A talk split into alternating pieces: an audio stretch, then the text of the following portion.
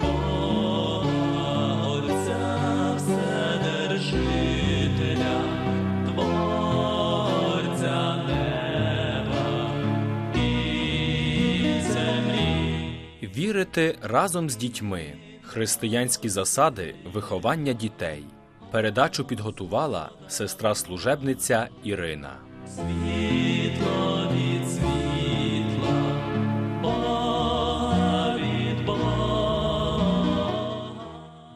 минулій передачі ми поділилися з вами думками про виховання видатного українського вченого, довголітнього ректора Українського вільного університету в Мюнхені, вже покійного професора Володимира Яніва. Мова йшла про потребу релігійного виховання, про те, хто має виховувати, про те, як пов'язати релігійне виховання з національним. А сьогодні почуємо його думки про те, як потрібно виховувати наших дітей та молодь у релігійному дусі. На його думку, найбільша помилка не тільки у релігійному вихованні, але й у вихованні взагалі полягає у застосуванні шаблонів, винесених з батьківського дому, тобто виховувати точно так само, як нас самих виховували у дитинстві. Виховання мусить бути постійною творчістю, і тому слід визначити таку важливу співдію сім'ї, церкви, церкви і школи. Йдеться про те, що сама по собі пересічна людина з трудом здобувається на щоденну творчість, а тільки спільне горіння може вказати шлях цієї творчості, а для цього неодмінно потрібна церква. Тому і церква, як цілість, і школа, як збірне поняття, повинні розробити плани методику релігійного виховання. Очевидно, що це вимагає єдності дій, тому то релігійне виховання займало і далі займатиме важливе місце на денному порядку синодів чи зібрань католицької церкви.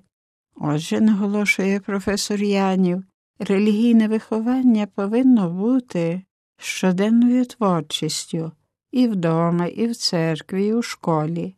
Очевидно, така творчість залежить від особистої віри та від постійного її поглиблювання.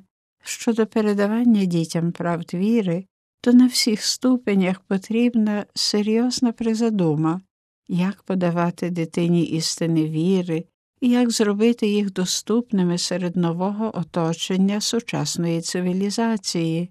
Ось візьмімо для прикладу наші різдвяні традиції разом з їхніми прадавніми обрядами. Якщо ми тільки покладемо під обрус сіно, поставимо солом'яного дідуха, а нічого при цьому не пояснимо, то дитині це може здаватись швидше смішним, аніж урочистим. Дитина повинна зрозуміти, чому це так, але чи всі ми знаємо самі, чому так робимо? Справа у глибокій прадавній селянській культурі, яка у свій час була далеко вищою від інших тогочасних культур, і не вистачить дати відчути подих сторіч і зв'язок між предками та нами, але треба прищепити почуття гордості за славне минуле, за його поетичність та символіку. У цьому випадку немає місця на вигадки та імпровізації. Самому треба чогось навчитись, щось прочитати самим і дати прочитати також і молоді. Проблема виховання пов'язується з проблемою творчості взагалі. Професор Володимир Янів ставить з цього приводу наступні запитання чи маємо вже тепер задовільні науково-популярні чи суто наукові твори, які могли би нас наповнити любов'ю і гордістю за старовину, чи не треба їх створити, чи не було б доцільним, щоб наші митці, письменники, поети дали нові, свіжі, захоплюючі картини, поезії, епоси, пов'язані з нашою релігійністю, релігійними традиціями та релігійною культурою? Ці питання вже покійний професор Янів сказав у минулому, але ми можемо повторити їх і в нашому сьогоденні, бо хоч і зростає кількість релігійної літератури, але часто вона є передруком з минулих видань, а сучасна релігійна творчість робить дуже несміливі кроки. Полиці книжкових крамниць часто густо захаращені порнографічною чи неморальною літературою, виданою на високоякісному папері, а поруч не раз бачимо скромну релігійну книжку для дітей. У сучасній ситуації в світі українське видавництво зустрічається з неабиякими економічними труднощами, тому мірою наших можливостей стараємося їх підтримати, купуючи їхні релігійні видання.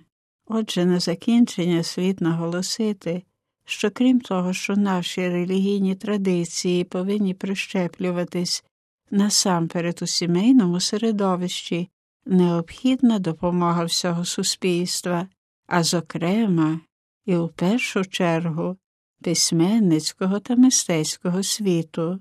До думок професора Володимира Яніва про те, як треба виховувати дітей у релігійному дусі, повернемось також і в наших наступних передачах.